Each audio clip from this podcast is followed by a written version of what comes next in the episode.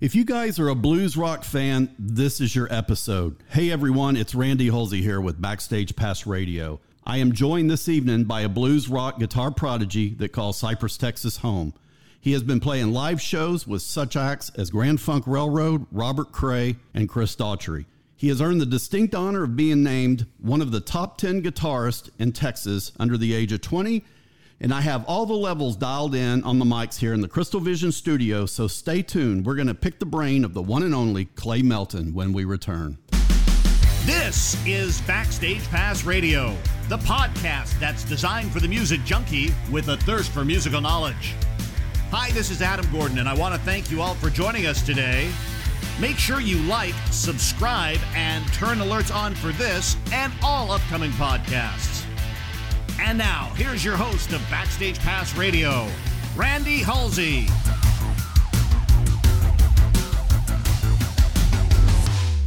Clay, welcome to the studio, man. It's great to see you, and I'm glad you came out this evening. Hey, Randy, thanks for having me. We're having a, a cold beer together, so this is uh, one of the rare, and I think of all of the podcasts that I've ever done, I've only shared a beer with one guest, and it was the Oz guys that I was telling you about earlier. Uh, Iggy and Todd were here from the tribute band Oz, and uh, Iggy drank all my good beer. So, uh, but uh, but you brought the Shiner, so welcome, man. It's good to have you. Uh, we've been chatting back and forth a little bit and uh, trying to get this lined up, so we're finally here. Let's rewind just for a quick second. You started playing guitar at a very early age what age was that that you started playing? Well, I know I was 10 when I was riding in the car with my father and he put on All Along the Watchtower. And I just, I remember that moment still, is just hearing the guitar solo, you know, when he goes to the slide, it's real psychedelic. I couldn't even tell it was a guitar. I was like, what sound is that? It's like, it's a guitar. Sure. You know, it's Jimi Hendrix. And so I was just really infatuated with that music. Right after that, I just wanted to hear whatever I could from him. And so I had this like Toys R Us guitar that was, you know, it's an electric guitar with a speaker in the middle, so you don't yes. need an amp. You just right. turn it on. It had maybe like four strings on it, you know, and none of them were tuned. But I got this uh, Hendrix CD. It had some of the Isle Wight performance, and I would just, you know, try and sound out his solos on like the G string only, you know, mm-hmm.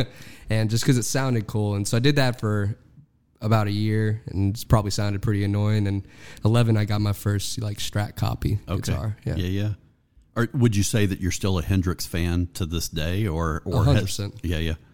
So it's my understanding that your dad's a player as well. Is that is that correct? Is he a guitar player as well? He actually started taking lessons at the same time I did. Okay. So we would go Saturday guitar lessons and and both, you know, have our 30 minutes and stuff like that and so we would get to talk about it afterwards and you know my dad's been very present in my career in music and always super supportive both my parents my dad, whenever I started playing around, you know, by 13, me and my friend were playing like crawfish boils and, you know, neighborhood block parties and stuff. A lot of classic rock, ZZ Top, you know. And then when I started around 14, I started going out, trying to get into, you know, blues jams and stuff. And my dad would, you know, drive me there because I couldn't go sure. on my own. And so I'm always thankful for that. But yeah, yeah. yeah, he plays. Did, did he really progress with the guitar? Well, of course well, I'm not going to assume anything. I'm going to let you answer the question. But did he did he progress like you? You guys both started kind of at the same time. Did he progress like you? Well, I was, was, a kid he, that could spend hours in my bedroom, sure, sure.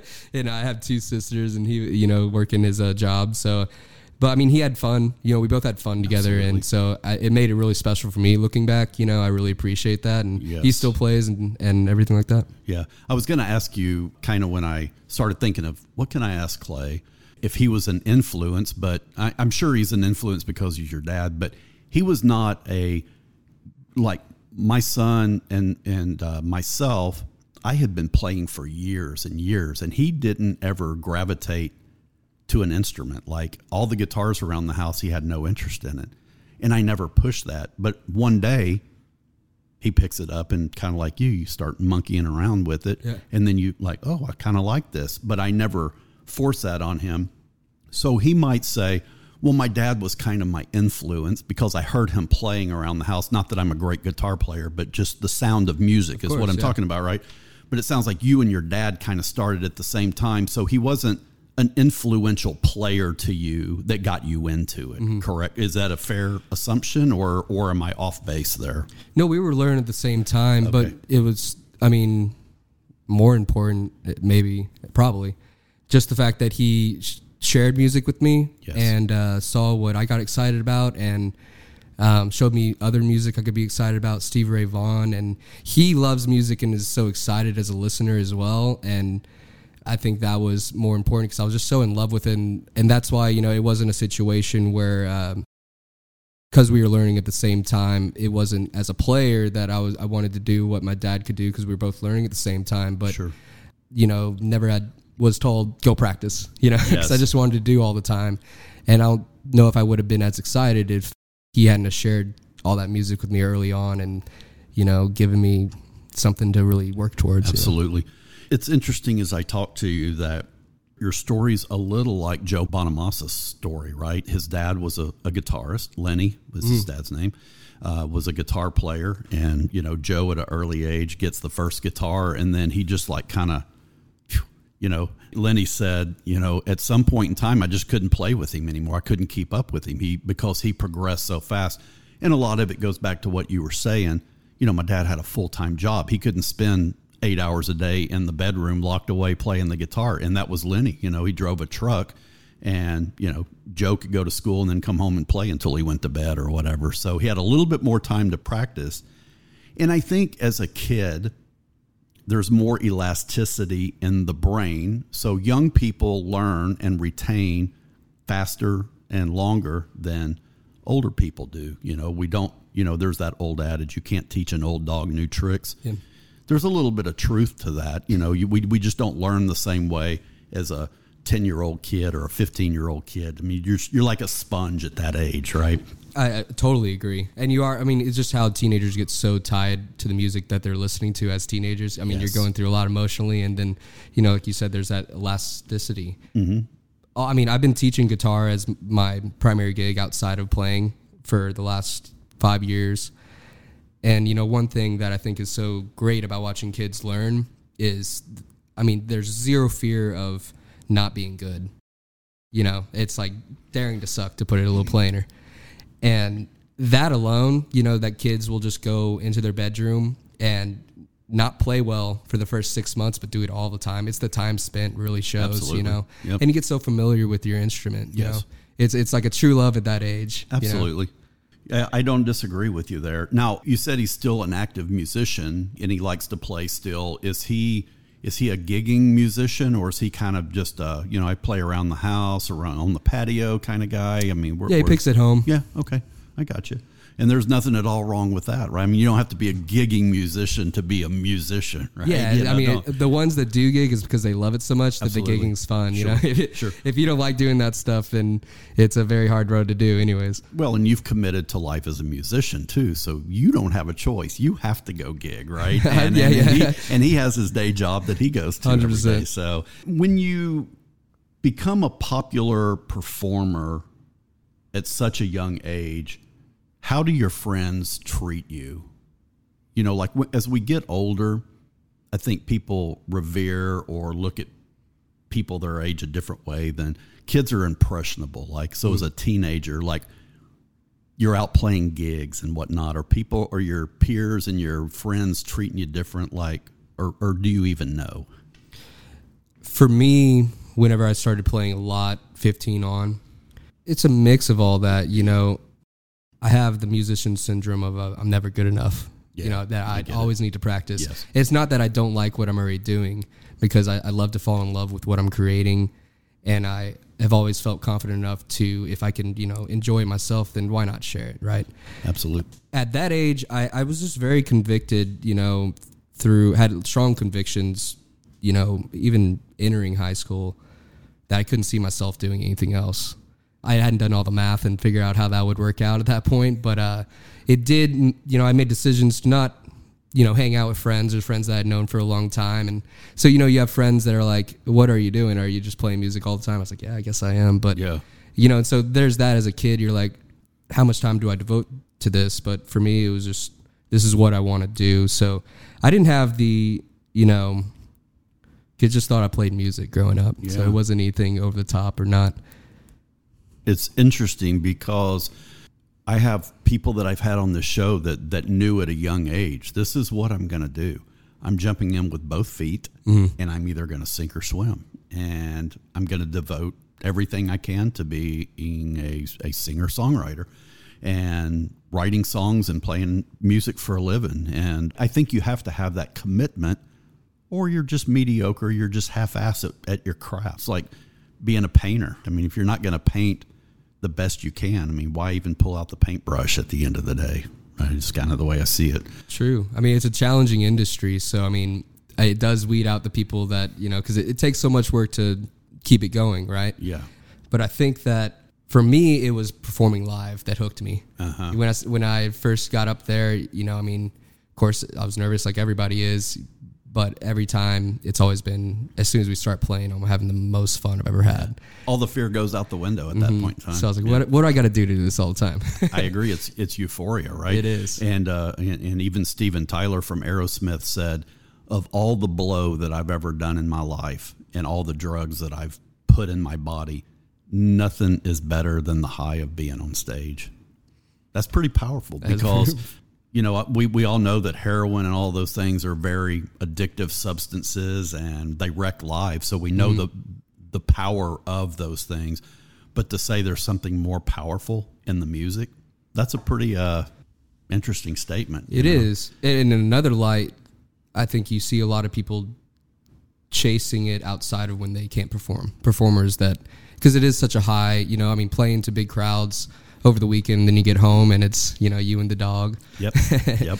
and uh, just making it by. You Yep. know, it, it's a, it's a lot of highs, a lot of lows. Yep. There was a song written years ago about that life, and it's the, it's it was a song written by an artist that I'm he lived it. You know, it was a Jimmy Buffett song, and he said, um, you know, I, I go off on the weekends and I play these big venues, and I'm away from family, but I really yearn to be back home with family on Monday. So the song was called "Come Monday."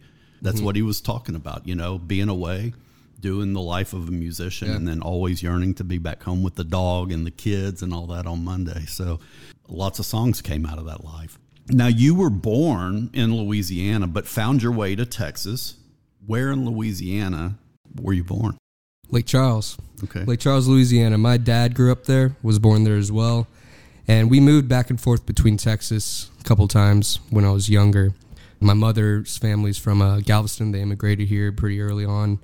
And so we ended up staying here in Houston from a time I was probably, I think, eight. And so I've got roots over there with his family, Lafayette, Baton Rouge, Lake Charles, and then um, family here in Texas. Do you remember what age it was that you uh, you left and came to Texas permanently? I think it was around seven or eight. Seven or eight. Okay. And, but there was no stops in between there and here. Like you didn't go like Lake Charles by way of Kansas City to, to Texas, right? It was just There were, I, I think, two moves back and forth: Lake Charles, Houston, back to Lake Charles, back to Houston. okay. Yeah, yeah. All right. And is the I guess there's still family back in Louisiana, uh, or mom and dad there? Are they here? My mother's uh, here in Houston. My um, father's in Tomball. Okay. So all in Texas. I do have family back in Louisiana Okay. and a couple cities. Yeah. Yeah, I wanted to get into some conversation around the guitar specifically. When you started playing, it sounds like you learned on a little a, a little guitar, four string guitar with the the amplifier built in. Mm-hmm. But when you got your first quote unquote real guitar, I think you mentioned that it was a Strat knockoff. Yeah. Is that right? So it was an electric guitar that you started out on essentially. You didn't start on an acoustic, is that correct? Correct. Yeah, it was a Strat copy. It was a Stagg. It's a. I don't know if they're still in business or sell anymore. I since then uh, I played that for several years, and then I ended up with a uh, Fender and um, a real Strat. So I ended up taking that one apart to figure out how it worked. You know, Okay. and You were one of it those together. oh yeah, There's really not a whole lot to them, actually. That's you know, what I found out, yeah. I guess back then, when you when you got that first Stagg, were you taking guitar lessons then, or did you start after that, or before that? Like, what what's the chronological order, so to speak? yeah. At, um, I guess 11, I started taking lessons at the same music shop that is now out of business. It's called the Guitar Shop. I started taking lessons there for about, I think, six months, just on my own. And then I moved to a second shop and took lessons for about a year and a half. And that's where I, my dad started taking lessons with me. I guess he was like, oh, he's really into this and he's going to stick with it. Yeah, so yeah. that's when we started that. Now you said uh, the guitar shop. Is this the same guitar keyboard shop on 59 Chimney Rock, or where was this one at? This was uh, right around from where I'm living now. It was uh, Cypress, North Houston, and Jones Road. Okay. Yeah. Was there a particular style then that you were focusing on, or were you really just learning the fundamentals of the guitar? You know, the cowboy chords, and you know what what were you learning? I guess you know you, you got to start with the foundation first. But Oh, I didn't know if there was something you were working towards specifically something, and maybe it was the Hendrix solo thing. I don't know, but I'll let you speak to that. I was so into yeah Hendrix and Stevie Ray, Eric Clapton, which was actually my first real concert. It was seeing Eric Clapton here in Houston, and so that was a little bit after that, I think. And so I was very, very on all that kind of music, classic rock, blues, all that.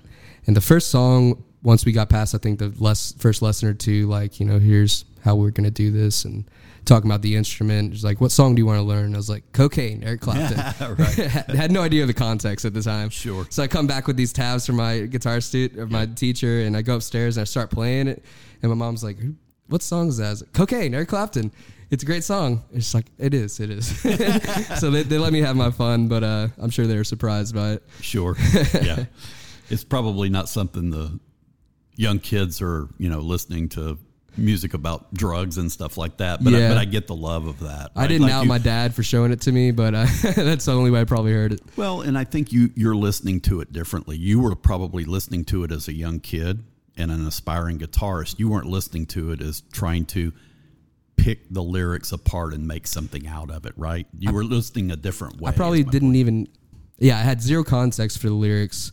It was probably something I was listening to last, you know. Yes, yes. Because I was just like, "This is Eric Clapton. Where's the guitar solo? I want to hear it." Uh, yep.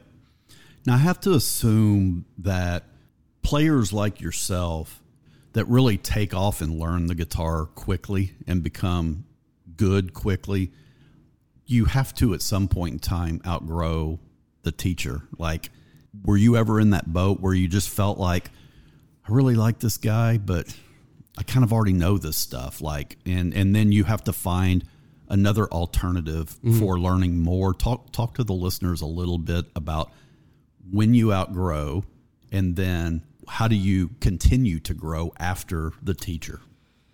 So after that year and a half of the shop where my dad, dad and I took lessons from the same teacher, Pete. Pete told my dad, "It's like, hey, I, he's doing great. I've kind of showed him where I think you know he should be, and maybe the best thing for him to do is go play with some other people." And very grateful for that advice. I was already jamming at that time. My uh, buddy and our now uh, tour manager and uh, all around helpful guy, Kyle Tom Chesson. Uh, I was driving over, or not driving, riding my bike with a amp on on like the handlebar or like the the bar in the middle, and then a guitar on my back. Okay. Every day after school, and during the summer, and going over to his garage because he played drums, and so we would jam guitar and drums, you know, till we were told to be quiet. Sure. And that's how we started with him. We started playing the block parties and everything. And I, I don't know if I recognized it then, but I didn't really feel a moment of like a plateau or where do I go from here. I was just felt that I was growing every time I got to play with other musicians. Yeah. And that's how I've always felt is the live experience is the best teacher, you know, um, with everything I've done musically. And so I'm thankful that I started cutting my teeth playing out live early on. Like I said, it got me hooked on music and being a, you know, working performer, but also it helped me grow as a player a lot. Absolutely, and I think you know I think that's the the deal with anything. If you're a basketball player, you want to always play with people better than you because you're learning new stuff. If you play with people that are not as good as you, then mediocrity is okay, and that's you know everybody wants to progress, and I'm sure the same way with the guitar, you plateau at some point in time with you know the teachers or maybe they're not teaching the style that you want or whatever the case may be. But the more i've always heard that the more you play with other players mm-hmm. the more you elevate yourself with them, right? 100%. So, yeah. So that's that's I think that's good advice for anybody. Don't don't be a closet player. And I pick on my son Brandon a little bit. We just had his 30th birthday in Galveston this weekend.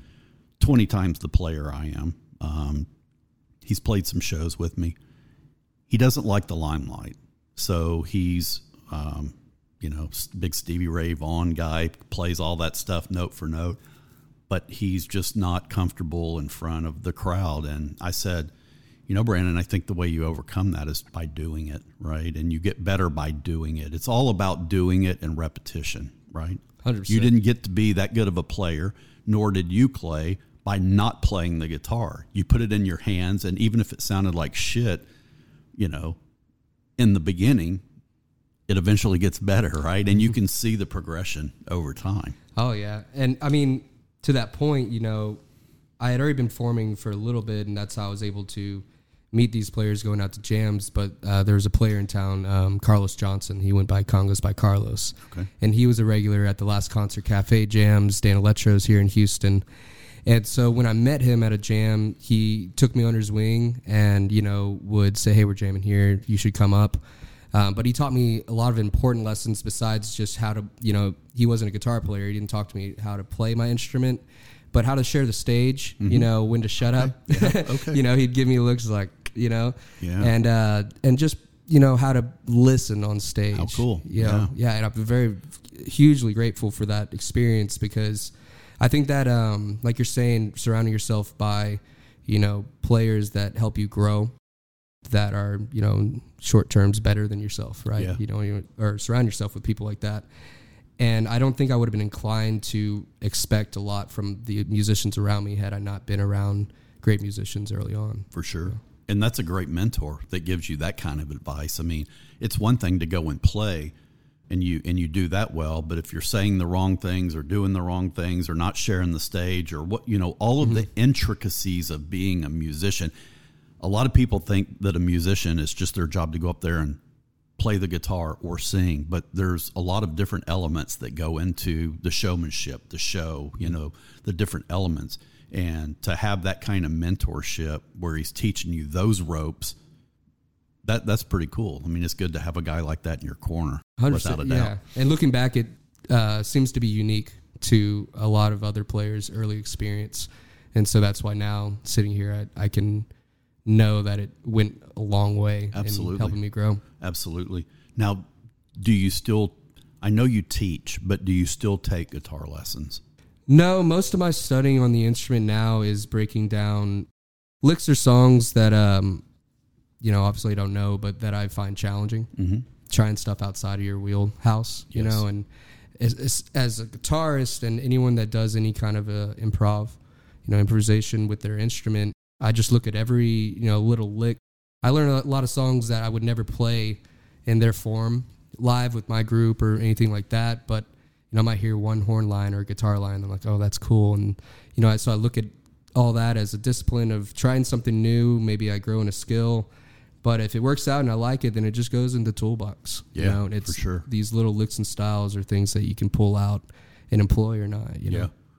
Now I know you took music lessons, as did I. I, I grew up uh, learning as a, as a classical pianist and singing in the choir in school from the sixth grade through the twelfth grade. You learn music theory. Like, am I good at sight reading anymore? I mean, I can still read, but I can't.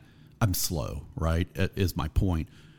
Would you say that you are a theory type of player? Do you understand the why a C minor seven fits in with this key versus that key? Or are you a by the ear player? You just I play by ear, by feel. I do know my theory, and I also play by ear a lot. I grew up playing by my ear. I didn't learn theory or reading early on at all. I took uh, about a year and a half of community college to uh, finally figure out if I was going to student debt, musician life. You know? and so I also stacked my first uh, semesters with all the jazz theory, and I did jazz uh, combo and ensemble classes Yep. the director there was Wolf Skill and Mark Holter, who were great teachers. So I had already educated myself on theory previous to that, and I guess funny enough is all that really happened post guitar lessons by years. You know, I played by just ear for a long time. I understood a little bit, you know, like Yes. this is the relative, you know, the six Yes. and stuff like that, and where to play my boxes. But um, jazz theory was interesting because it was out of my element, and that's where I kind of sharpened up on reading notes and uh, chord charts and things of that nature. That being said, I feel like theory is another thing like licks. You know, it, it's a tool. You know, and they're not laws that you can't break. No. If it doesn't make sense in theory, but it sounds great, then I'm happy. Yes. You know, I think the biggest positive of knowing theory and the players that I keep in my band and the players I like to play with uh, is that it's a great communication tool. I can just be like, hey, it's the six. Yeah. You know, instead of uh, you know, it's on this string and this fret. You know, it's it's a little like- bit quicker way to get to the Right, point, but it's right. uh, not making or breaking what feels right always. Absolutely. And that was not a loaded question at all. Like, I don't ever think that because a musician is not educated in theory that they're a shitty musician. That's not, I don't imply that at all because some of the best players will tell you, and I've spoke to many of them on the show. They're like, I, I mean, I know what a G, you know, a G7 is just because I've learned that over time, mm-hmm. but I don't know what three notes that are on the guitar. Like they, they don't, they don't have the knowledge to know that that's a you know a b or c or d or whatever right? They just know that's the shape and that's what makes it a g7 right? Yeah. so there's but but they're some of the best players. So i didn't know kind of where you stood if you were kind of that hybrid player like yeah i've got a, a good base on the theory mm-hmm. but you know i'm a feel kind of guy too you know an improv kind of guy right? And there's i mean i think if you can meld those two together that makes a really good musician. But I I don't think that one's any better or any you know not better than the other. especially all. when it comes to songwriting. yeah um, because some people just know how to write a song and tell a story. And I don't, I mean, if anybody's trying to overcomplicate the theory process in songwriting, sometimes I feel like it's, you know, kind of chasing the, they want to, to be more musical because they are interested in that, you know? sure. Sometimes less is more, but just as a songwriting tool, I feel like it's so effective, you know? Well, some songwriters are highly skilled and highly advanced players in and of themselves, but I would probably think that there are many really good songwriters out there that have written hit songs that just know some cowboy chords, right? They just know how to write songs. They're lyricists is Yeah. what they are, right? And and maybe they need to put that song in Kenny Chesney's hands or or somebody else's hands to make it a big a big thing and let them you know, kind of bend it the way they want to. But um, at the end of the day, I mean, not, probably not all of those people are, you know, astute guitarists, like over the top, flashy guitarists. They're just simple guitarists, right? But they know enough on it to write their songs. And they're, my point. they don't have to be, you know. I think it's interesting because you said you came up as a pianist, Mm-hmm. and so you learned theories early on in one form or another. And so, was that a was it easier to wrap your head around some things on the guitar because the theory kind of helped you glue together some fundamentals? there were things that helped, but the the strange thing for me is the the piano keys are linear. Like you see them differently. It's wrapping your head around the whole neck and how it how it changes, and Yeah. it's it's not to me it's not as intuitive. No. But they but they say even though the piano's laid out visually more aesthetic than a guitar to me in my mind, they say it's one of the hardest instruments to learn to play. And uh, I guess I can see that because you know you have one hand playing bass lines, you have one one hand playing doing something completely different, you know, on the on the treble side of, of the keys. But I don't know if really any of the theory carried over to the guitar for me. I'll be the first to admit it, and I've said it a million times on this podcast. I'm not a lead player. I don't profess to be a lead player. I'm not a flashy player. I'm a vocalist and a rhythm guitar player, is what I am. That's my lane. I stay in it. I have Chris Hughes that does magical things uh, with the leads, the fills, and all that. That's why he's with me because I can't do those things. So um, I don't. I don't know. I don't. I don't think it's. Uh, I don't think the theory portion. The short answer is I don't think the theory carried over to the guitar for me. That kind of stayed with the piano, and the the rest of the the guitar learning was just the simple cowboy chords. And and of course I play more than three chords, but you, you get my point. but point. more the right? ergonomic part of it. Yes. and that's I, I asked because I started piano playing more and trying to teach it to myself about two years ago, and I found all the theory I had learned through guitar made piano make so much sense. And me wishing, oh, I wish I would have done this first in a way. Yes. Because it does make sense when you understand some of those wider concepts. And being that I'm teaching myself and I don't know the proper way to go about approaching the instrument, Correct. It's uh like I use it for songwriting all the time now because you do have the the bass and the rhythm and then your melody and your harmonies. Yes. it makes a lot of sense with some background, but I agree. I don't think it would have helped me doing piano and then guitar as well because it's the first part of that journey is so about the physical aspect of it and just getting comfortable with the instrument. Yes. less so than pressing a button on a piano. You know. Yeah. And I'm, I'm going to chat with you a little bit about that in a minute about, Okay. you know, the lead play. And so I, I'm not going to steal my thunder, but, but I would have to ask you, what, what advice would you give to a person that's specifically wanting to learn to be, that's brand new to playing? Like what, somebody that's just picking up a guitar today, what, what would you tell that person to encourage them? Or what would you tell them that they should focus on as a very, very beginner guitarist? It's a brand new beginner, it's all about being comfortable with your instrument. And you know, early on, you're going through these. It's kind of funny eh, that these shapes we make for these chords, you know, the open chords, these uh, first shapes that we learn. G's, There's nothing else you do in life where your hands are, Yeah. you know, moving like that. So Right. of course it's going to be uncomfortable, and so don't knock yourself down. You know, and, and that's usually the the advice I'm trying to give to players is don't feel bad if it's not working the first time and then i try and give them tools to you know when i'm not there and you're trying to play this exercise or this something that we're learning first is how to adjust on your own to get the sound that you want because as soon as they can produce couple chords then you know i immediately trying to get people i'm teaching or or just trying to t- talk to about music do what will make it fun for you learn a song you like you know Absolutely. and do it simply you don't have to make it sound like that more advanced players learn a riff that you like, Yep. but learn the whole performance of the song. Yep. Learn how that player is navigating, supporting the tune when they're not the featured part. Yes. That makes sense. I told somebody years ago, I had a buddy that was looking to learn to play the guitar, and he's like, What advice would you give me? I said, First of all, I'm not a teacher. I never, I, don't- I don't, I don't want to be a teacher. But I said, What I would do is I would sit in front of the TV and I wouldn't even strum the guitar, but it's about the chord transitions, mm-hmm. right? Okay, let's let's learn three of the most popular open chords: G, C, and D. Like everybody learns those first, right? And I would literally just sit there and just with this hand, with the left hand, just G, C, D, G, C, D until I was proficient in changing those, and then that's when I felt like, okay, now I can play. Now I can start working on the rhythm part, and then I can sing a song along with it, whether it's row, row, row your boat or whatever the song is. Um, because that's where I felt like I floundered as a guitarist. Is I could my fingers knew that I had to go from you know this G position to that C position, but even though my head was saying this is how you do it, those fingers It's never not wanted natural, to yeah. do it. Your fingers they are had like, a no, mind this is of all their own." wrong. We Yeah. never do this. they had a mind of their own. So it's like if I can just get that transition part down, Mm-hmm. I think I've got a big piece of this licked. Like, well, I can move on to the next thing. So that's what I would always tell anybody that would ask me, like, how did you how did you get to be able to go from that D chord to that A chord or whatever? It's like it's just repetition with anything in life, whether you're Yeah. a pitcher. Whether you're bowling, whatever, you know, it's Mm-hmm. repetition and getting the feel and muscle memory. It's all about muscle memory at the end of the day.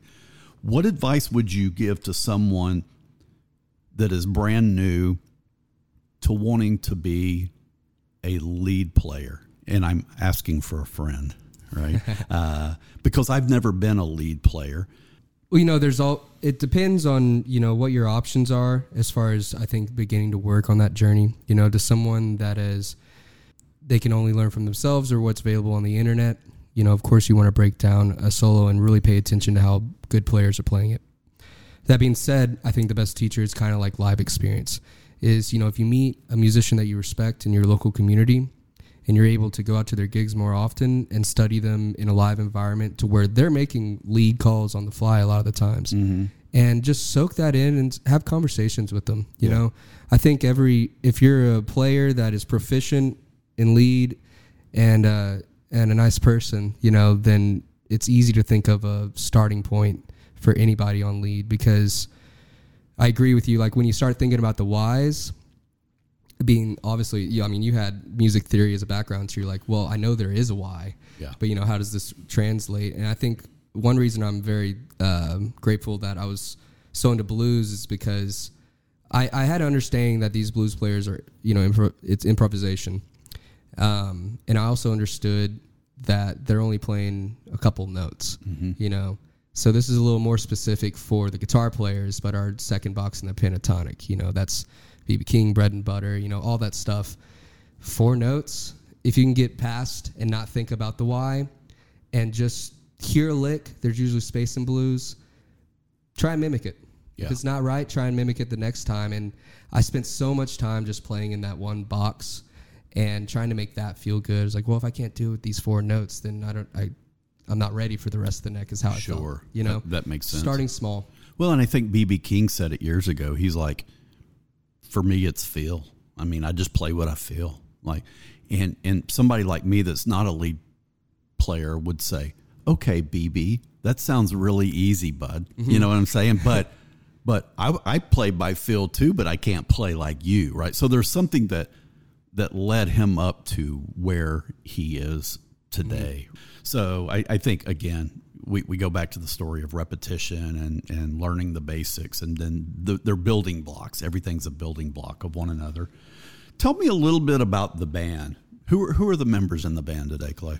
So we're Texas trio. You know, Zach Grindle is the longest member. He's been with me for about six years. He's drums. He's a great team member. We've written uh, all the last releases together um, as far as arranging the band aspect. And then we have a second Zach now on bass, Zach Okay. Cox. I've known him actually since high school, and we were on a, we were in a band together earlier in the day. And uh, he just happened he was living back in the area, and we were we were talking at a friend's wedding. I was like, "Man, we need a new bass player," and uh, he's like, "Well, I'm not doing anything." So it, it's worked out great. We're Yeah. just trying to get one of them a nickname now. I was going to say, like, if one Zach wasn't enough, you had to get two in the band, right? yeah, so yeah. You, there would be an identity crisis from time to time. Uh, where, where did you find these guys again? You know, uh, Zach, our drummer, the one that's been around for six years, um, I met him through Sebastian Cure, who produced my first uh, self titled release in 2015. And we were recording up there in Austin. We finished it, and I didn't have a permanent drummer at the time. We used uh, Ram Gav on drums for that session. And so I told him I was looking for a drummer, and he called me and um, and said, "Hey, I got this friend. I've known him for a long time. He just got back uh, out of the army, and he moved to Houston, and he's looking for a band."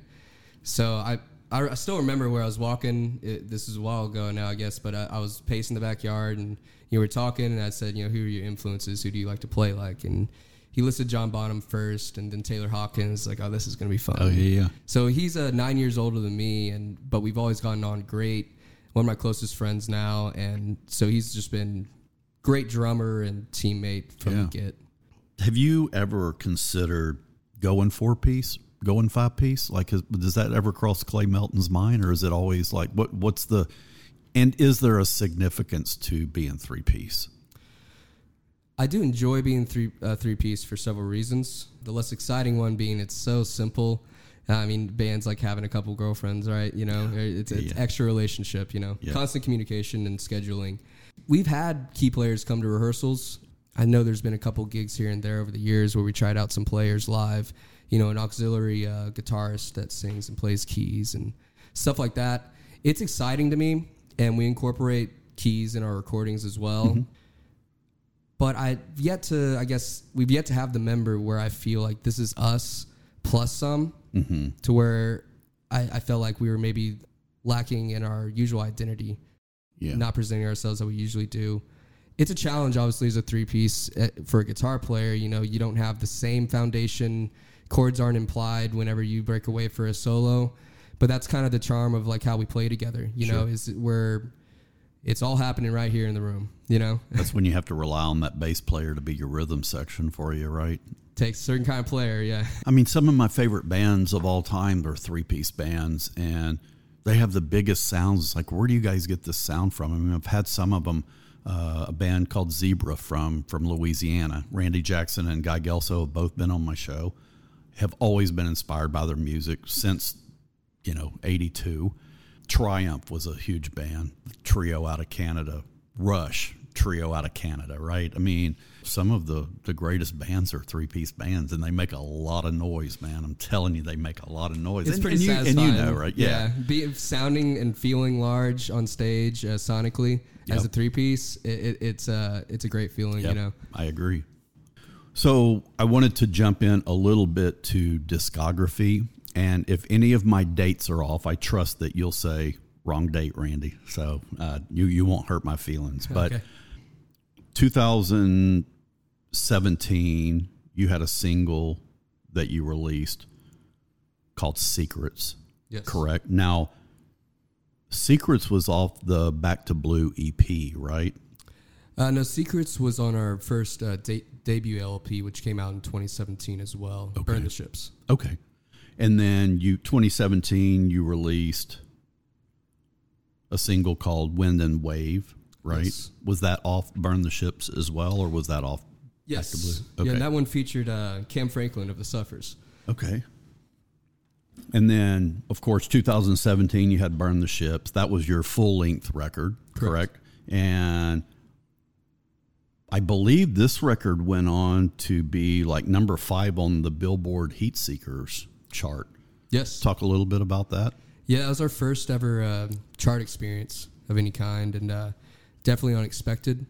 Um, but it was great. You know, we got an opportunity to see uh, some real, you know, growth uh, after the record, and it getting heard in places you know we wouldn't have expected. And um, we supported that album with a 2017 uh, national tour uh, all over the states, and so I think you know it helped. There are people that you know were at shows in places we'd never been. You know. Yeah. Would you say that the song charting opened up a ton of doors or gave you a ton more exposure or was it a little bit or you know what can you say about that Uh, it didn't hurt, that's for sure. Sure, okay. Um, it didn't change the game. You know, uh, it was an extra calling card for booking, which you know we were then and we still are now independently booking, and so uh, press is always great for that kind of stuff. Um, chart games are weird in general. You know, there's a whole system, and all that. It's you know tied in with radio, which we you know, it's a whole game. yeah yeah And so, you know, it was good for us. Uh, I don't. I think if you get the opportunity to chase, like if you have a song that's doing well and there's an opportunity to push and get it charted, then I don't see a reason not to pursue it. yeah yeah well i was talking i had shake russell here the other night i'm not sure if you're familiar with who shake Oh, is yeah. but he's a 50 year texas legend right and he was saying in the interview which i think will drop next month. My my days are running together. It'll drop next month sometime. Uh, but he was saying that he wrote a song called "You've Got a Lover" uh, for. Uh, and Ricky Skaggs recorded the song, and he, cool. and he can remember it going from like thirty to seventeen to nine to, you know, six to two to two to two, and he's like, God dang it, you know, never got to number one, and he said, the number one song at that time that kept them out of number one was "Islands in the Stream" by Kenny Rogers and Dolly oh, Parton. wow. Right? He said, "God, I hate that song." Right? Yeah. But he had two of them that went to number two, but they just could never climb into that Wow. that number one spot. So now, "Burn the Ships." This record also received a nod for one of the best albums of 2019 by the Houston Press as Yes. well. Right? And then 2018 rolls around. You had a single called Body Map. 2019, a single called Pass Me By. Uh, pass you by, yes. Pass You By. Okay. Thank you for the clarification. Uh, I'm, I'm, I, that was probably. It was probably right where I was looking, but I was doing 18 things at one time. So I familiar. had like ni- 19 things on my mind. And 2020, you had Say That You Love Me, which was a live recording, right? Correct. And then in 2021, you had the Back to Blue EP. You had a title cut off this effort that literally, I think, set at number one in the world according to Roots Music, right? Yes, yeah. Back to Blue, uh, and another surprise, you know. Yeah. But uh, we uh, did international radio uh, press with that, and um, spun that whole album over in the EU and um, internationally before we uh, put it out here, which is a great help. But um, Back to Blue when it was the blues rock single charts worldwide, and that was another instance where it definitely helped our you know calling card and booking. Sure.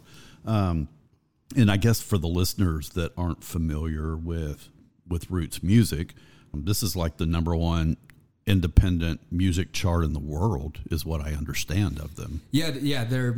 I mean, they cover the independent market as far as charts. It's all the same. Uh, you know, Nielsen SoundScan that goes to Billboard. Um, they just cover more like blues, blues rock genres, Okay. Americana, AAA radio, and all that. Okay. I'm learning something new here. I'm like, I never, I, of course, being that I'm not a professional, a professional musician, I could, I don't care really anything about that for myself. So I don't don't, I don't, to, I don't, don't. do a lot of homework into it. Right? It's like it's not, it's not even relevant in my world. Right? Yeah. So, but this album also was number nine in the world. The album was number nine in the world according to Roots Music Correct. too, which is a pretty huge accolade. You know, we're talking about we're not talking about Houston anymore. We're talking about the world, mm-hmm. which is pretty phenomenal. And then it was also the number seven album in Texas across all genres. That's pretty cool when you can not only chart, but you're number seven in, in all genres.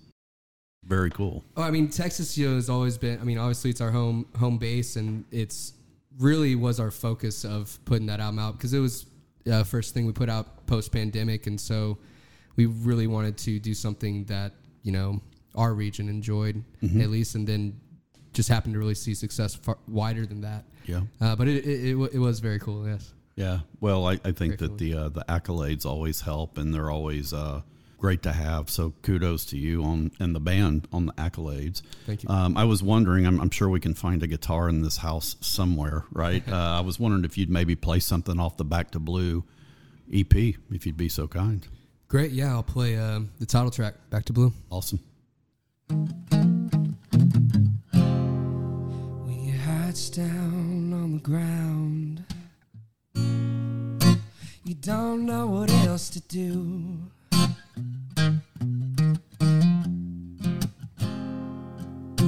Your heart's down on the ground.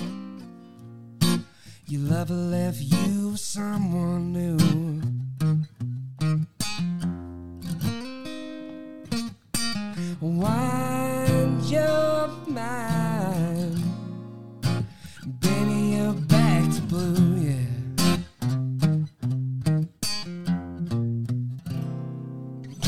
Has your lover left you high and dry?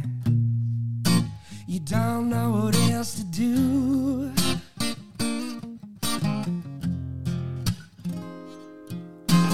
Pour yourself some cheap red wine. Put on some Delta blues.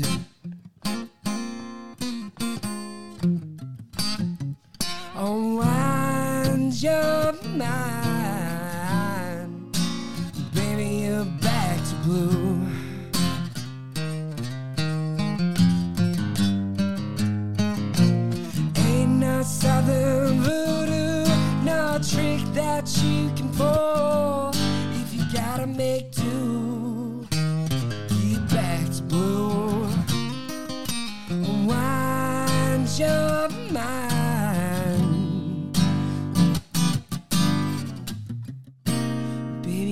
Back to blue.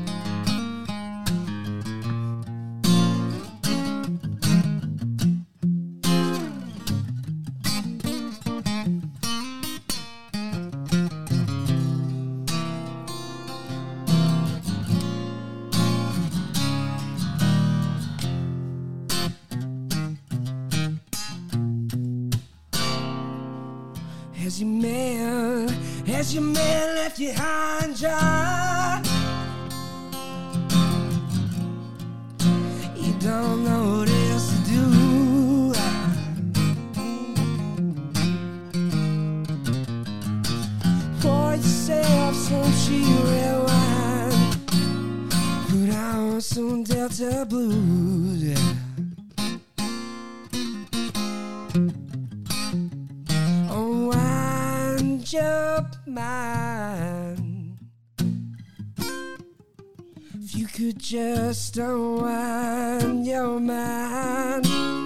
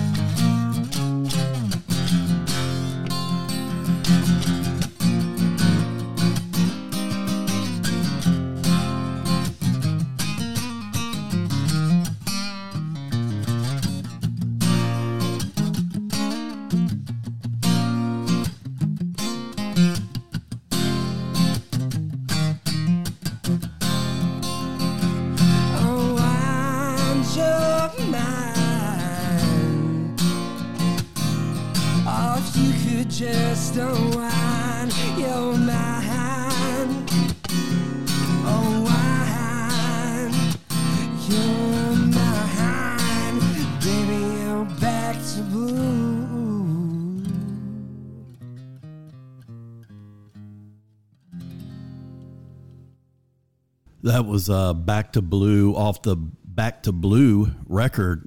Clay, that sounded fantastic, man. I it's it's nothing like um, a raw guitar, like a raw acoustic guitar. For me, that there's nothing better than that. So I, I enjoyed that, man. Thanks for for sharing the song. Thanks a lot. Now, are you the primary songwriter in the band, or is that a collaborative effort with you guys? Talk to me a little bit about that. Uh, I am the primary songwriter. I always have, you know, a couple songs whenever we're in the writing phase, and even you know every you know couple rehearsals, even if we're kind of heavily touring or playing, uh, there's always new songs being brought out. But on this last record specifically, the live album we're putting out in June, it was very collaborative. Usually, I bring in you know the bones of the song. You know, I got verse, choruses, and bridge and stuff like that, and the lyrics, and then uh, we do arrange as a band almost always. Uh, I've always loved working early on in tunes just with a drummer myself, which seems limiting, but I write. I think about drums a lot when I write, and me and my drummer communicate very clearly, and he often just plays, you know, the things I was hearing, and um, so I kind of like taking that and thinking about the rhythm uh, before I expand the idea too much. But this last album has been very collaborative. Once we get in the room together, it's the three piece. Yeah. What is the formula for you for songwriting? Does it start with a melody? Does it start with lyrics? Does it start with music? Uh, what what? And and I and I'm sure that there's every time it's not the same. It's different every time, right? But is there something a formula that generally works for you? Like, are you just like I start with a a melody in my head and then I build from there? That's generally how it starts. Talk to me a little bit about that. I mean, you're right. Obviously, it's never the same. Um, that's what makes songwriting, you know, interesting and a journey for myself. I think, uh, you know, it can be anything. It can be a melody or lyric or, you know, guitar riff. Uh, I definitely primarily write sitting with the guitar. It's usually just something that I start to get obsessed about, whether it's the guitar lick or the melody or, or a lyric. Uh, if it's a lyric, I'm like, oh, that's a cool lyric. I have to get that into something. Yeah. And so I'll try and write around it. I would say, though, over my history of songwriting, maybe, you know, 70 to 80% of the time, it starts with the guitar part, you know? Okay. And then um, I, melody to follow, you know? For a long time, and I still kind of come from this position as being, you know, before I had any kind of recording software, you know, or any way to demo as a kid, you know, whatever I did write what had to be whatever I could do right in the moment. So for a long time, and I think now still, I, I'll write the lyrics and melody and guitar kind of sitting down by myself, you know, and just put a, my voice memos on or something to record it, and then edit from there. Through the years, I have like chased down, you know, uh, I'll demo pretty heavily by myself, you know, and record the record so we can go record it well, you know, type yeah, thing. for sure. Uh, and that that can always give a life to a song, Mm-hmm. and that's almost where I have more of a uh, formula, if you will, for just to get going. Because Mm-hmm. I think if you're a songwriter, sometimes that's half the battles. You should just show up for the job, right? Yeah. And so I'll lay down a drum beat and start playing guitar over it and just see if something catches, you know. Yeah. And if it don't, then try another day. But uh, having any kind of drums has always been a big lift for me because it implies so much, even if it's snare and kick, Yeah. you know, on the two and four. Yeah, Um, yeah. yeah. Does songwriting come easy for you, or is it a struggle? Or does it sometimes come easy and then other times it's a struggle? Like sometimes you get a writer's block or whatever. Like, do you go through that as well? Or just talk to me a little bit about the songwriting in general. Because I think a lot of people, I've always said you're either a lyricist or you're not. Like, you know, there's no happy, it doesn't seem like there's a happy medium. So I didn't know if it came easy to you mostly or if it was a little more difficult for you.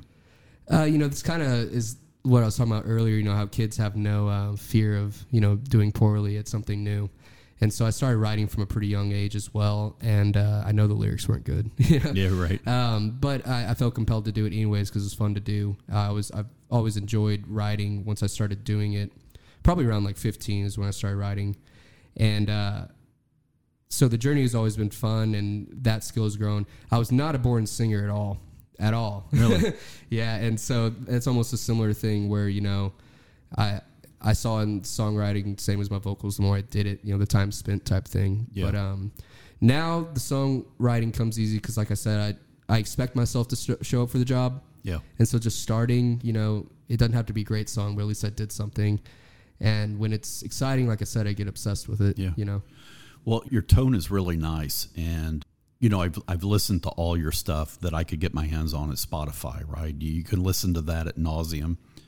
There's nothing personal about that to me. Mm-hmm. Listening to a digital song on Spotify or Pandora or whatever, but that song took on a whole new life with you standing eight feet from me. Mm-hmm. Right, like it it just it it made me listen to the song differently.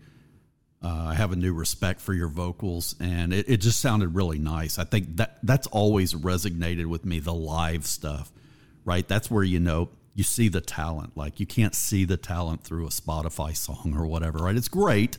It's cool to turn up in the radio. Like you get what where I'm coming from, right? Yeah. But there's nothing like being in front of a live musician and just hearing the the emotion of the song. Like Oh, it yeah. takes on a new meaning of itself. So. That's where you like fall in love with artists is when you see them for the first time. It's like, oh, I Absolutely. get it now. You know. Well, what what inspired the song Back to Blue? I had, you know, been thinking about what we wanted to do next, and recording wise and songwriting, and I kind of had this um, revelation or just like inclination that I wanted to.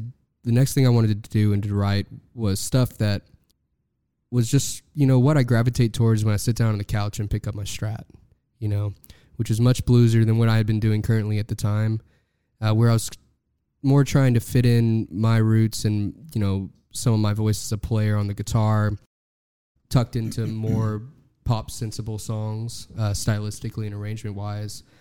And I just was like, well, I just want to amplify what I'm already excited about what we're doing in a room, you know. And so let's not try and dress up the recording too much, and let's you know let's make it raw and rock and roll and you know guitar, bass, and drums in a room and Yeah. and see if that comes through. And that it is a challenge, I think, with a three piece specifically, um, to one not overdo it in the studio because you, you know, or at least myself, I want like a big sound, um, but to stay true to the format of the band. You Yes. know, it's so we can deliver what people expect live, and um, also just something in myself wanted to be very honest in the recording process, so it translated to what we do anywhere else. Sure. I think a lot of a, a lot of musicians don't like walls. They don't like boundaries. They don't like boxes. Um, when, when we talk about genres, right? But if I ask you, Clay, what is your band? Right? Would you say you guys are blues? Would you say you're rock? Would you say you're a combination of the two? And what what is the genre of choice for you? Because you cited Jimi Hendrix, Stevie Ray Vaughan. I mean, you got one rock and roll legend, you got one blues legend, right? But where would you say? What would you say the genre of choice is for you?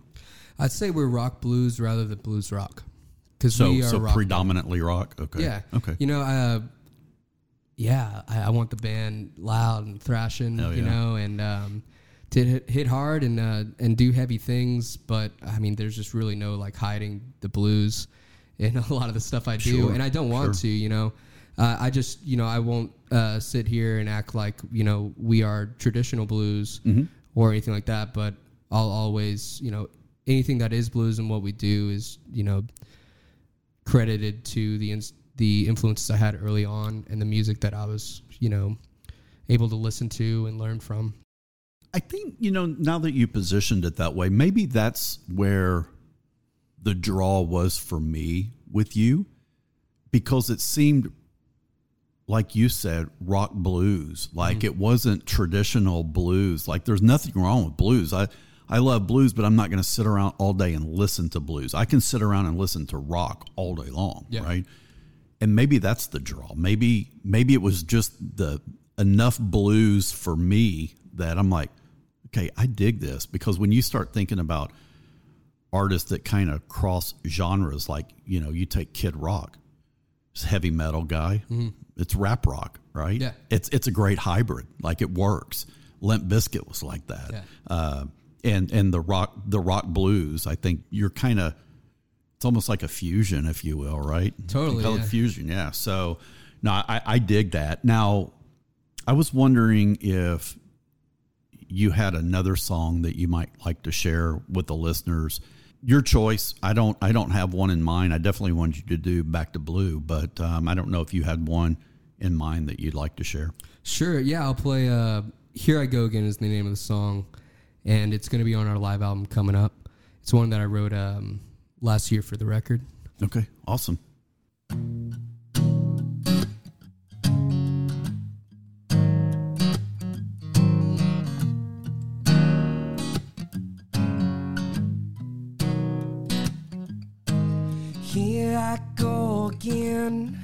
make a mess of everything. Treat my lover like anyone but a friend. Here I go again, here I go again.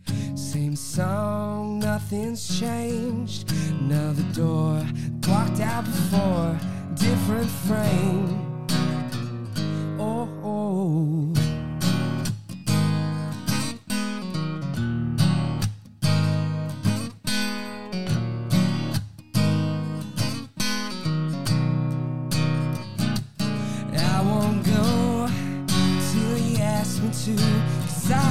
Stick around if you need an excuse to tell me what blues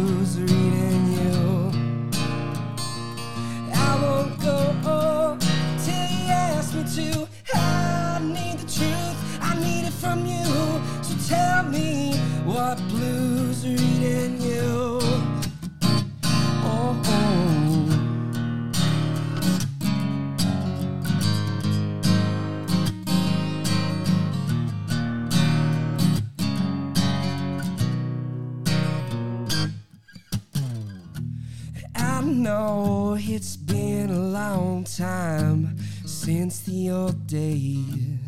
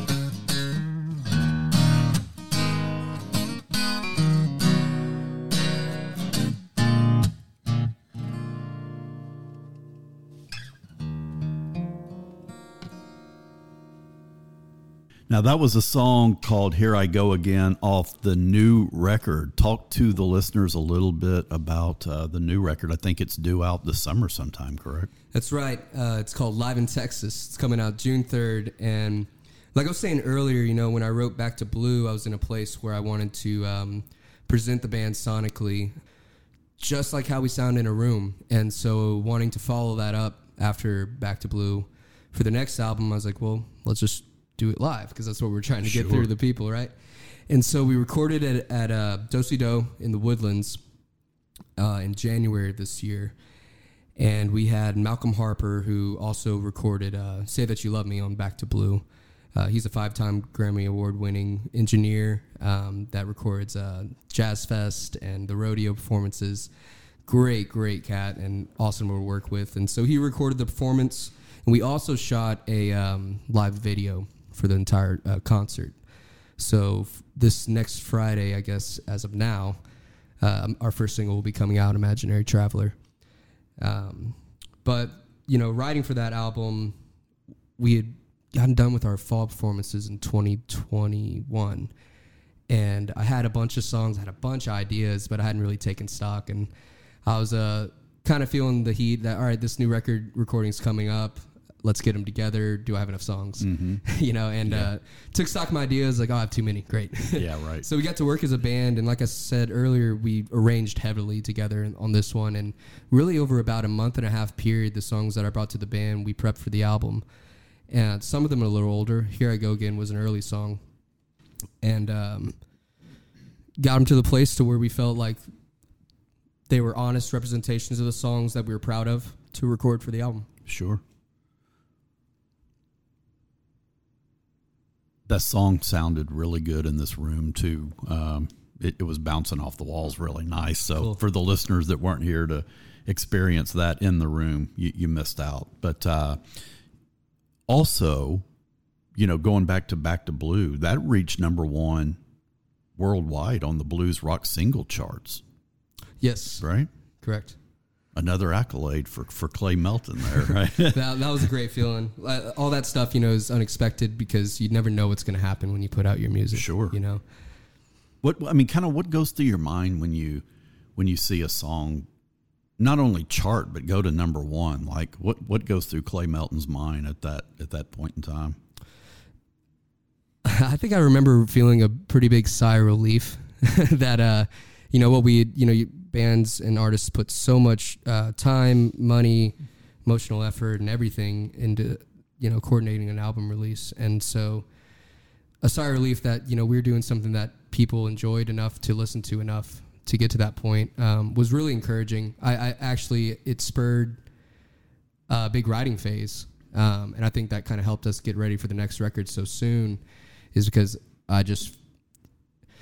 Lack of a better word, it was some validation. You know, uh, as an artist, um, press is an interesting thing, and you can't let that stuff matter too much for you because you're going to get bad ones, you're going to get great ones, Yeah. and to have people at your shows saying you're you're crazy. You know, either loving you or you're hating you. You know, you and so the radio chart was just different because I knew that it meant people were at least being able to hear it and were liking it enough to listen to it again. Absolutely. Now your song titled uh, "Say That You Love Me" was a live track on the Back to Blue record, and it was recorded at White Oak Music Hall, right? And that was the one that you did with um, the five-time Grammy Award winner, uh, Malcolm t- Harper. Yeah. So I, I'm- mean, my understanding of Malcolm Harper, I think he has what real sound audio. Is that is that Real Sound Recording. Okay, Company. gotcha. Yes, sir. They're out of Buda, Texas. okay? And then you know we mentioned earlier he was a five-time Grammy Award winner, but I think what was failed to mention was the fact that he's been nominated like 15 times. Right?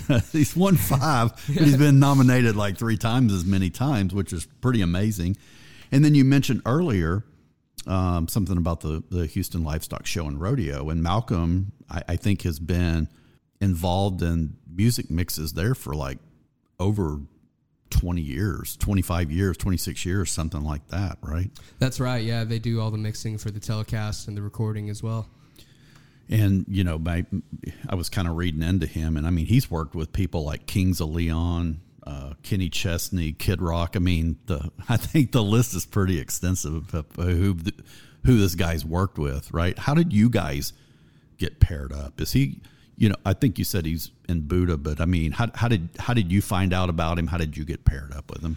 Uh, well, I initially met him at a um, at the Recording Academy at a meeting they had here in Texas, um, the Grammys, and uh, we got to chat a little bit. And um, through another person on our team, John in Houston, who does uh, a lot of our radio promotion and um, uh, other PR here in town, had worked with them before and made the introduction. And that was the first time we worked with them. Uh, it just happens that after we cut that, we cut back to blue with producer Danny Jones, and they're very, very close friends. Okay. And uh, both great people and ob- accomplished as well. Sure. So it, it's only been great working with both those people. Sure. Well, we talked about it earlier. You work with the best people you can, and you, you know, somehow they either pull you up with them or you try to get up and elevate your game. And you play with people, or you work with people you like too. That's a Absolutely. huge Oh, thing. yeah. Yeah. Yeah, you can't go into the studio and do things with people that suck and people that you don't like to be around. Mm-hmm. That's a big- Especially the road. Yeah, for, for sure. No, I get it. You've done shows with some notable artists over the years. You opened the State Fair of Texas with Grand Funk Railroad. Talk to the listeners a little bit about that because I'm sure that there's listeners on my show. We grew up with Grand Funk, right? so talk to me a little bit about that experience. Oh, I mean, it was it was they're legends, you know. it yeah, was a dream. sure. I mean, yeah, we got to open them at the State Fair of Texas, um, up in Dallas, and that was this past uh, State Fair as well. And I mean, they just got out there and rocked it. We watched side stage, and they, he did a drum solo that was amazing, you know. Yeah, yeah. And uh, it's always great getting to do you know some of these bigger gigs in between, you know, more of our road dogs type stuff, you know, where we're playing where we're playing, and um, the different production, different size stages and stuff. And everybody, I got to shout out Glenn uh, Smith of Glenn Smith Presents, who's helped us um, out booking at the state fair, and he is always so great to our people, even though we're the openers, you know. And so it's great to come into that bigger environment and be welcomed. Yeah. Well, the openers become closers sometimes, right? So I think I think as a promoter and whatnot, you you, you have to keep that in mind. You know, you you also opened up for a great blues legend, Robert Cray, and I bet that was a treat for you, being you know kind of the blues performer that you are, right? Tell oh yeah, I mean, I. I looked up to Robert Cray growing up, you know, because he was playing with some of my favorite players. Yeah, No, it was great. We played. Uh, it was an opening slot at the Heights Theater, and I mean, once again, you know, I mean, for me, just because I'm a music nerd, the best part of those are like getting to watch, you know, Them. the acts Yeah. do their thing yeah, uh, from a different vantage point. Um, but it was also a great experience that night specifically because I got a chance to play. This was before we did Back to Blue, and I think the band was doing a more of a rock and rock blues oriented sound, and so I got to stretch out on that stuff and uh, hear, feel, and see it received by you know people in my hometown that enjoy that kind of stuff. yeah. I, I was always a big fan of the uh, Robert Cray song "Smoking Gun." That Oh, was a yeah. big one. You know, I, I forget when that came out, '80s sometime, I'm sure, but uh, that was a great one for him. You opened with Chris Daughtry, who was, well, I guess, one of my favorite singers uh, back in the American Idol days, and went on to do pretty big things on his own. Where was that show at with with Chris? That was also at the State Fair. Okay, That was a opening slot at, in 2019. Uh, he's such a nice guy. I got to meet with him a little bit uh, before he went on, and just super laid back, and then you know, two seconds later, he's playing a huge rock show, and just you know, delivering. You know, Oh, yeah. so it's uh, one of those people that he was very even keeled. You know, and Mm-hmm. you know, sometimes I've come across this a lot. You know, uh, a lot of performers are very even keeled until they get on stage. You know, Yeah. There's a lot of like a performer waiting inside oh, sometimes. Oh yeah. You know. Oh yeah. Yeah, there's a alter ego that comes out with them sometimes. You know, yeah, yeah. that's their that's their place. Like, where did that come from? yeah, exactly, exactly. You recorded a song called "Jesus Just Left Chicago" by ZZ Top. Of all the songs that you could pick to record, why did why did that one come to you? And and the reason I ask that is, I think my third guest on the show was Robin Shane, uh, a, a great artist out of Austin, Texas, um, and she covered a Blondie song, and I asked her the same question. There's 80 billion songs that we could cover. Why why was that one the one for you? Well, ZZ Top was, I mean, obviously, just growing up in Texas, you can't grow up in Texas and not hear, you know, it's a little bit of ZZ Top somewhere. But uh, you know, I was listening to them intently growing up, and I was always so excited by the transition from Waiting for the Bus into Jesus Just Left Chicago, and thinking about wanting to do, I wanted to do a song that was a cover that uh, had a bluesier angle to it that I thought we could also make our own, but you know, people would enjoy and recognize. Sure. And we had never covered that song as a band prior to recording it. And I kind of liked that it wasn't a song we already do, simply because we got to focus on putting our own edge on it and exploring it for the first time. You mm-hmm. know, it wasn't something too rehearsed. Absolutely. It was the last song we cut for the record. And I always felt like waiting for the bus is such a jam. It's very electric. And then, you know, going to Jesus Just Left Chicago, it, I mean, sonically it's softer, mm-hmm. you know? And I just always thought we could, you know, rock it up and oh, it'd be a lot of fun and stuff like that. So I wanted to do that and do something that was also like a tribute to my roots as well. Sure. And we mentioned three piece bands earlier, right? Yeah. How do you leave ZZ Top out of Exactly. that, right? Um, it it's it's interesting. I, I mentioned to you earlier that I was never the blues guy.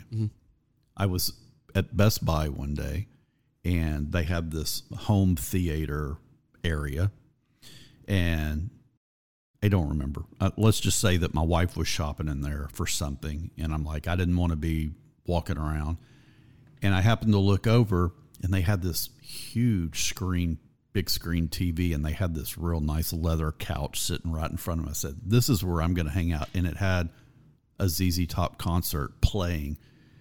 It was probably a little bit the comfortable couch, the badass speakers, and the huge screen, but my eyes were opened up to these guys on that day mm-hmm.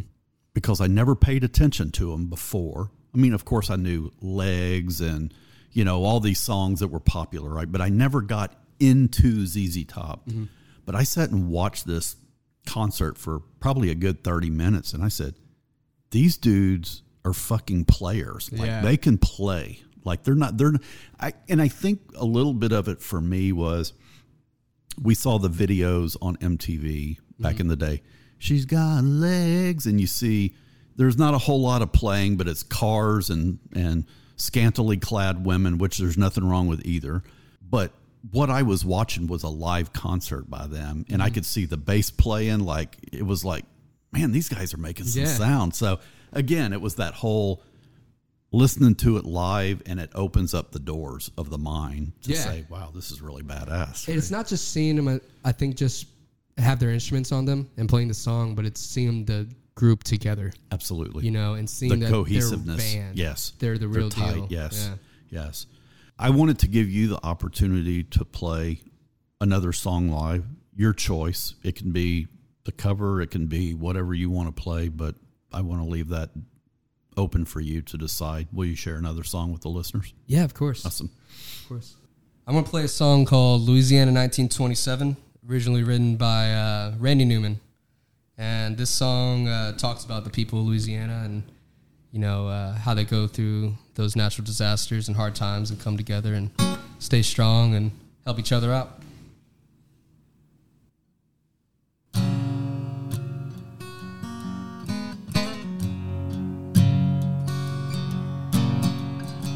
What's happened down here?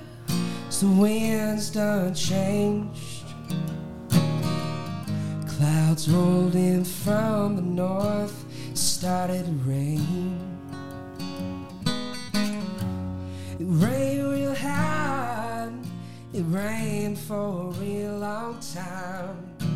Six feet of water, the streets of Evangeline.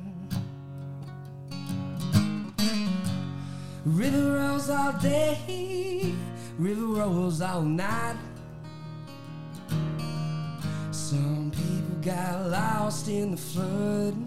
Some people got away alright. hmm River that busted through, cleared down Plaquemine.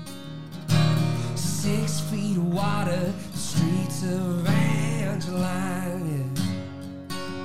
Louisiana, Louisiana. They try wash us away. They try to wash us away. Louisiana, oh, oh, oh Louisiana. They're trying to wash us away. They're trying to wash us away. They try to wash us away.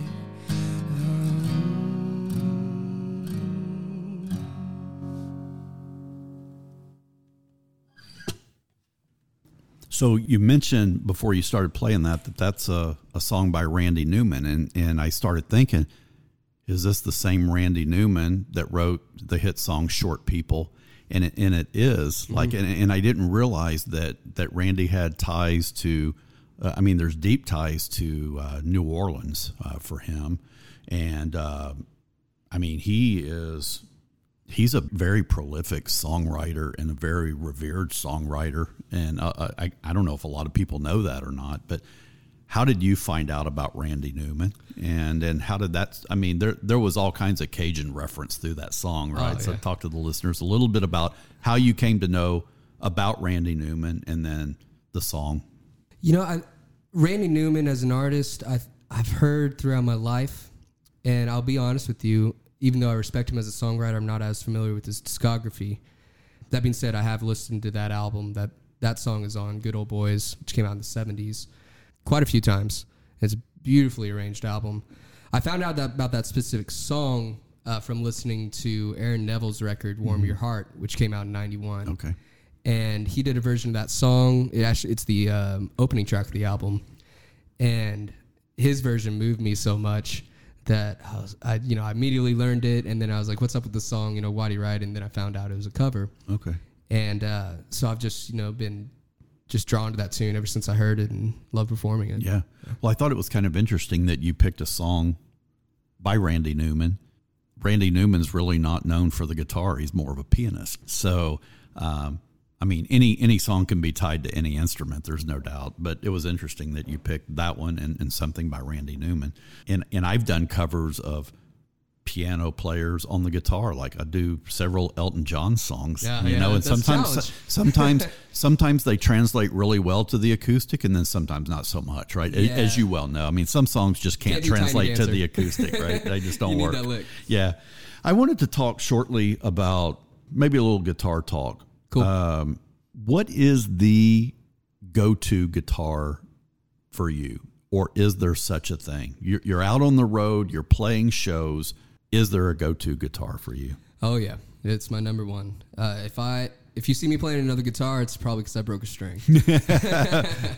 but uh, no, I play a uh, twenty um, two th- actually two thousands um, era Stratocaster, and it's a American Deluxe. When they now call that something else, I think the professional.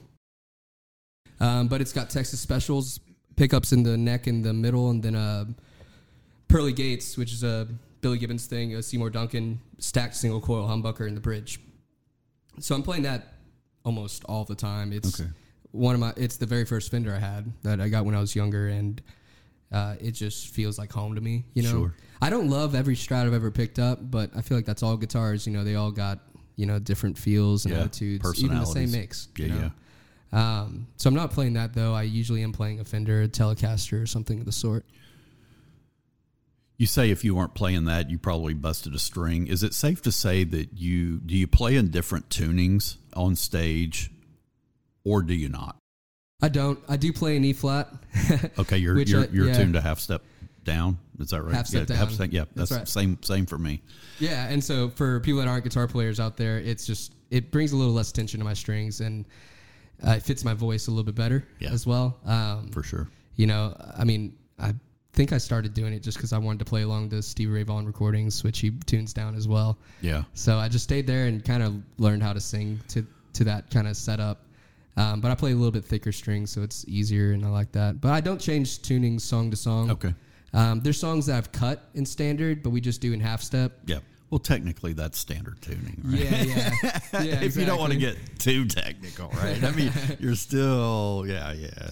I when I say uh, alternate tunings, I'm talking about open G, open C, drop D, kind of, you know, those types of tunings. Mm-hmm. I keep right? some guitars in those tunings at home. I have a little resonator that I like to play in open G, but it's not a go-to for me live. Yeah. Yeah. I'll tell you, I had a, a Randy Jackson from Zebra on my show, and I was telling him in the interview, I said, "There, you know how many times I was trying to play "Who's Behind the Door" uh, from your debut album, and I'm like, I could never get it to sound like you were playing it." And I didn't find out till years later that he was playing in an open G tuning. Like I'm in standard trying to play the same thing, and it's virtually impossible just to do that. Right? wall.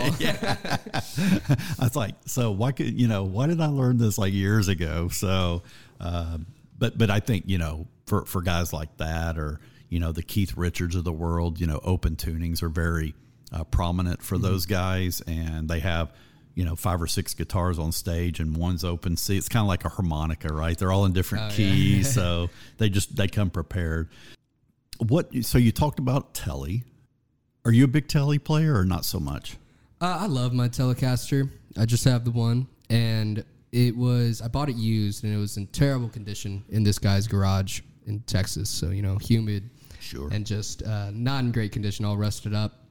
Sold it to me for nothing, and I just thought it was a regular made in Mexico Telecaster. It's blonde, um, you know, maple fretboard, and then I got it home and looked on the back, and there's a 60th anniversary emblem on it. I was like, oh, this is a pressure one. And so I kept it and fixed it up and got it playing. And actually, 2017, that was my main guitar.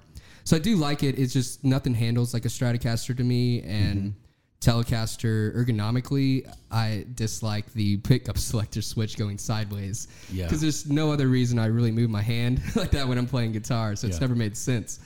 It's interesting that you say that. I was uh, when I was waiting for you to show up. I, I picked up my Telecaster and I was playing around on it, and and the way, again, being a rhythm guitarist, right? That strumming rhythm, and if you look at all my tailors in there when we when we go into my studio, you'll see where I'm starting to wear a hole in all of them where my fingers hit right below the pick guard, right?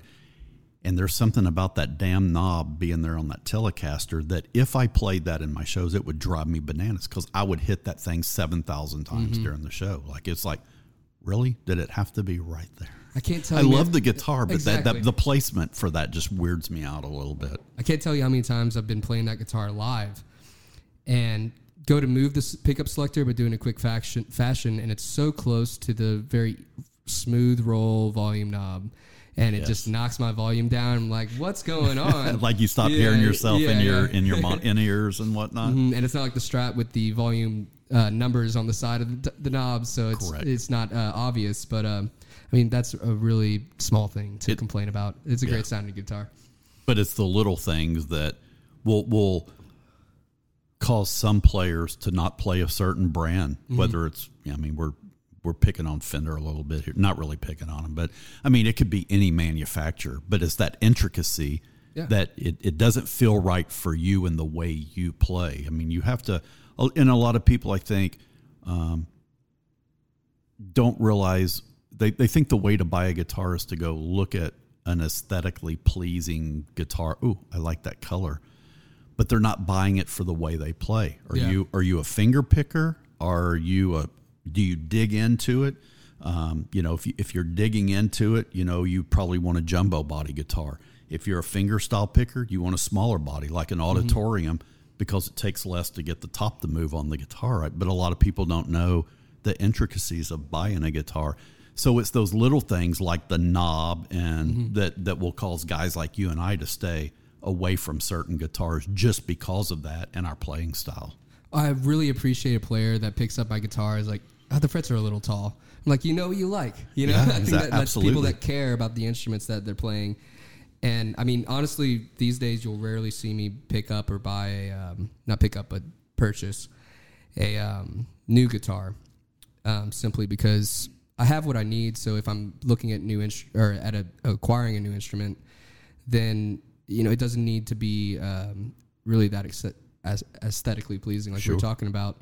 It's, it's all about feel, and I don't trust ordering from the factory Yeah. because of you know you you can get the same model you know made in the same time Yeah. you know and Exactly. it can be greatly different you know Yep.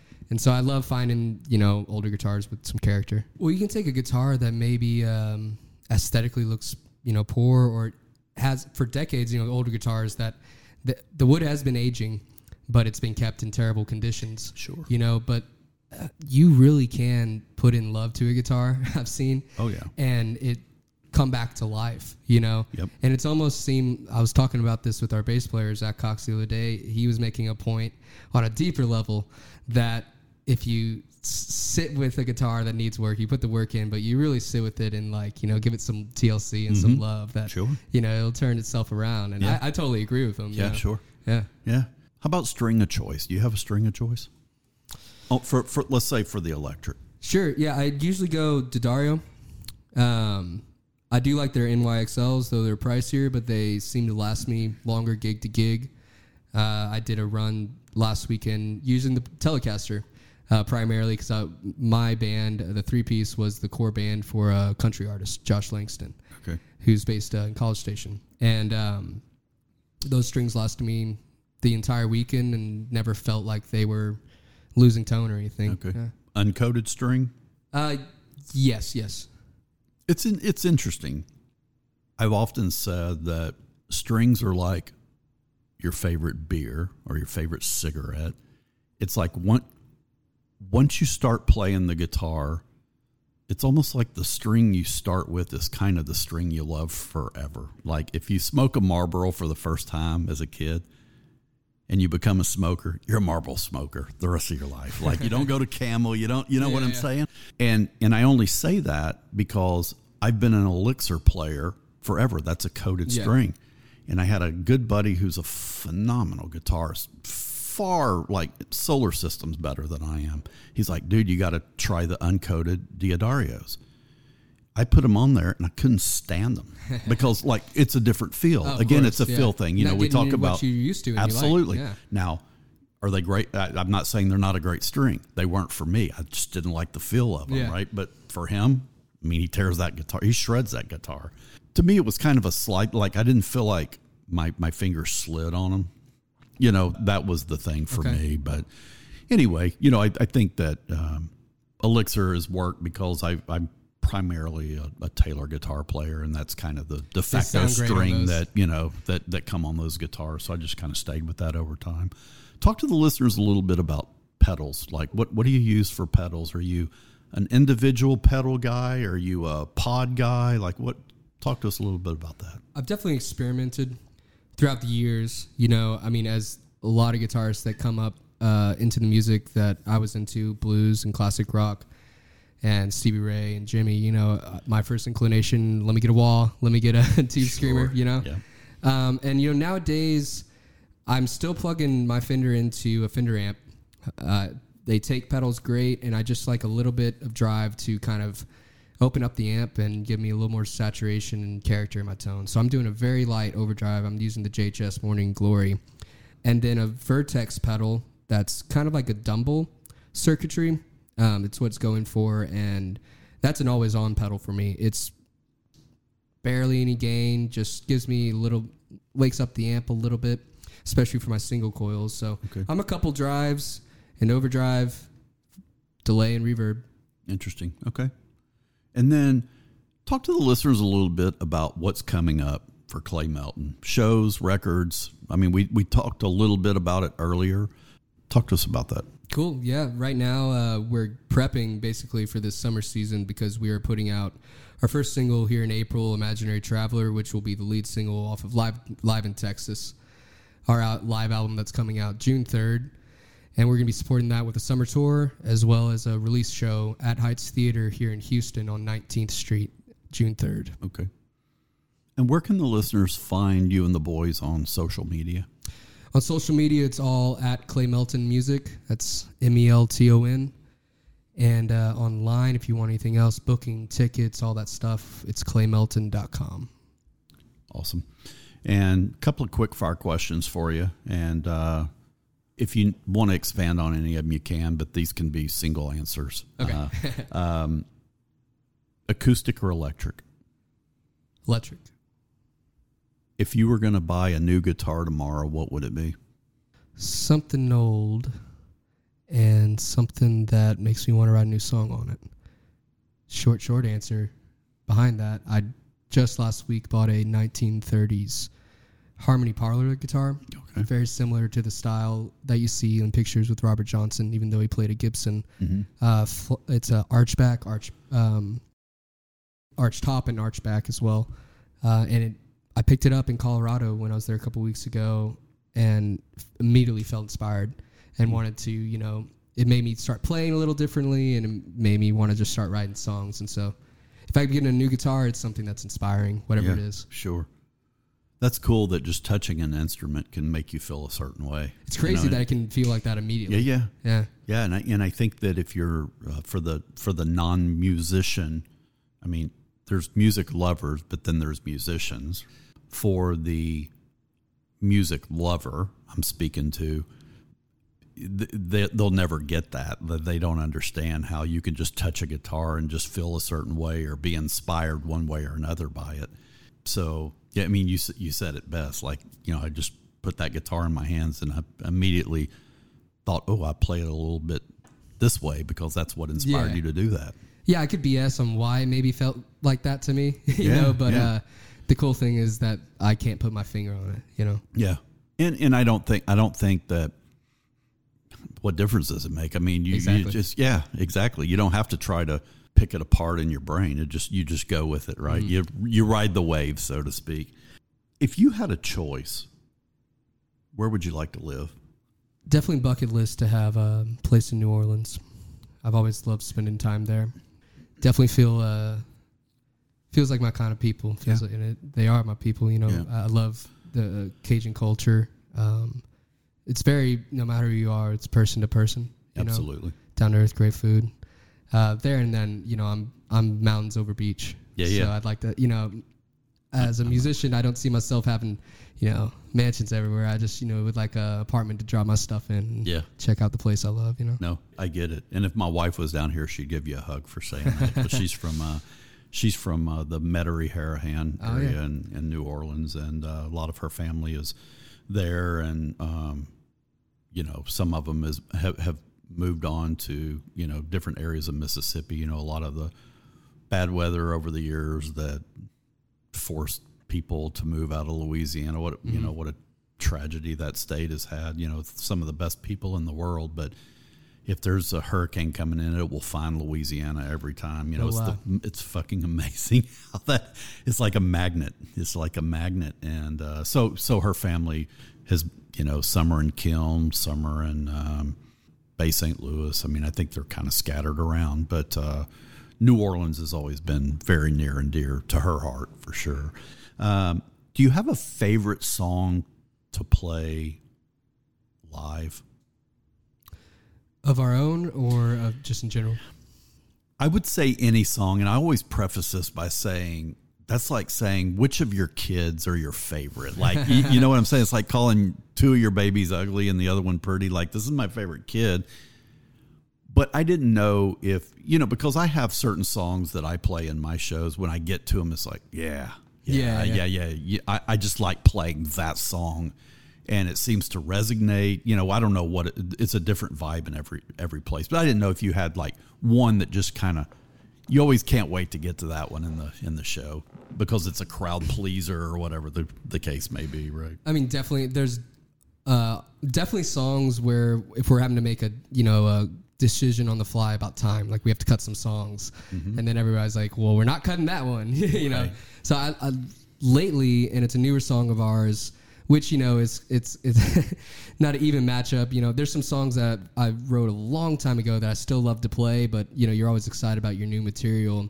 We had one of those instances uh, recently at a show where we had to um, you know, drop a few tunes, and we were considering what to keep. And this song's called "Devil Don't," and it's a it's a six eight blues with like a rock hook, and it's just satisfying to play. People seem to enjoy it, and it it just one that I wouldn't leave off the set. you know? Sure, yeah. Is it one that's incorporated every in every show that you play, regardless? Since we brought it in, it, yeah, exactly. Yeah. Like it's not getting cut. cool. Yeah, that's cool.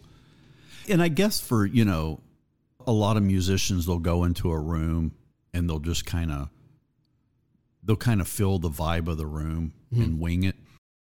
I write set lists depending on kind of how I'm feeling during the day yeah, and hopefully the crowds get into what I'm bringing to them. For you guys, is set list prepared before each show, or do you do you wing it through the show? Talk talk to the listeners just a little bit about that. You know, it depends on the show, what type of show it is. You know, when we're on the road, we'll change up our set list night to night to uh, keep ourselves interested and, you know, coming off of what we felt did well or didn't do well the night before. Um, but as a practice, I think this comes back to, you know, maneuvering as a three piece is I've always tried to avoid being too jam bandy in a way that gets boring. As far as like you know, we have these songs where we could open them up, and we we I guess we are a jam band with arrangements that keep moving forward. okay. Um, so there's a lot of songs where we play them, play the heart of the song, you know, dead on every time, and then we have sections where we open up, and who knows what's going to happen, but we know we're getting out of it, Sure. you know, at X bar. Um, and that way, it keeps it interesting to where we get to stretch out on those tunes every time we play them. Yep. And then also, you know, keep the show moving forward and not, you know, get lost in something. So I usually do generate a set list because I love to, you know, work through tight transitions for our show and Sure. um, basically keep it organic but keep it tight. Yep. Now, for the casual casual listener, when you say we open up as a band, okay, I know what you're talking about, Yeah. but but but tell the listeners what you're what you're talking about there. Sure, yeah, uh, totally.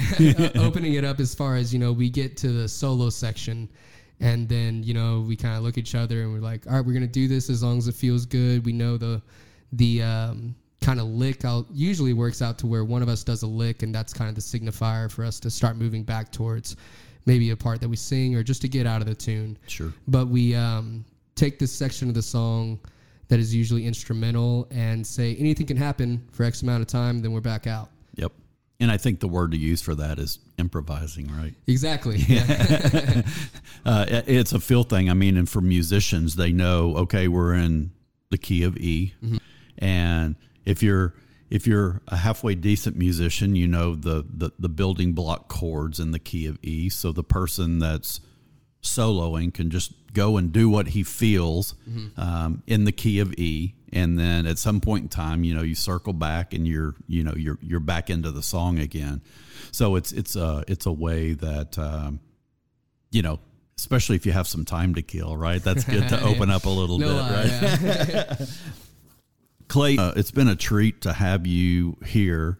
I appreciate you being here. Appreciate the stories. I, I'm sure the listeners will enjoy the stories of the songs. Uh, I, you know, I asked them to support you and the band when when you guys are in their areas. You know, the the songs again sounded uh, phenomenal here in the room. So again, thanks for coming by and and sharing some time with me. I appreciate you having me on. Had a great time. Yeah, it's my pleasure. Uh, as always, I ask the listeners to like, share, and subscribe to the podcast. Also, don't forget to follow Clay on all his social media platforms, including claymelton.com, C L A Y M E L T O N.com. I want to thank you guys again. And as a reminder, you can follow the show on Facebook at Backstage Pass Radio Podcast, on Instagram at Backstage Pass Radio, Twitter at Backstage Pass PC and on the website at BackstagePassRadio.com. You guys stay safe and healthy, and thank you again for tuning in to Backstage Pass Radio, and we'll see you soon. Thanks so much for joining us. We hope you enjoyed today's episode of Backstage Pass Radio. Make sure to follow Randy on Facebook and Instagram at Randy Hulsey Music and on Twitter at R Hulsey Music. Also, make sure to like, subscribe, and turn on alerts for upcoming podcasts. If you enjoyed the podcast, make sure to share the link with a friend and tell them Backstage Pass Radio is the best show on the web for everything music. We'll see you next time right here on Backstage Pass Radio.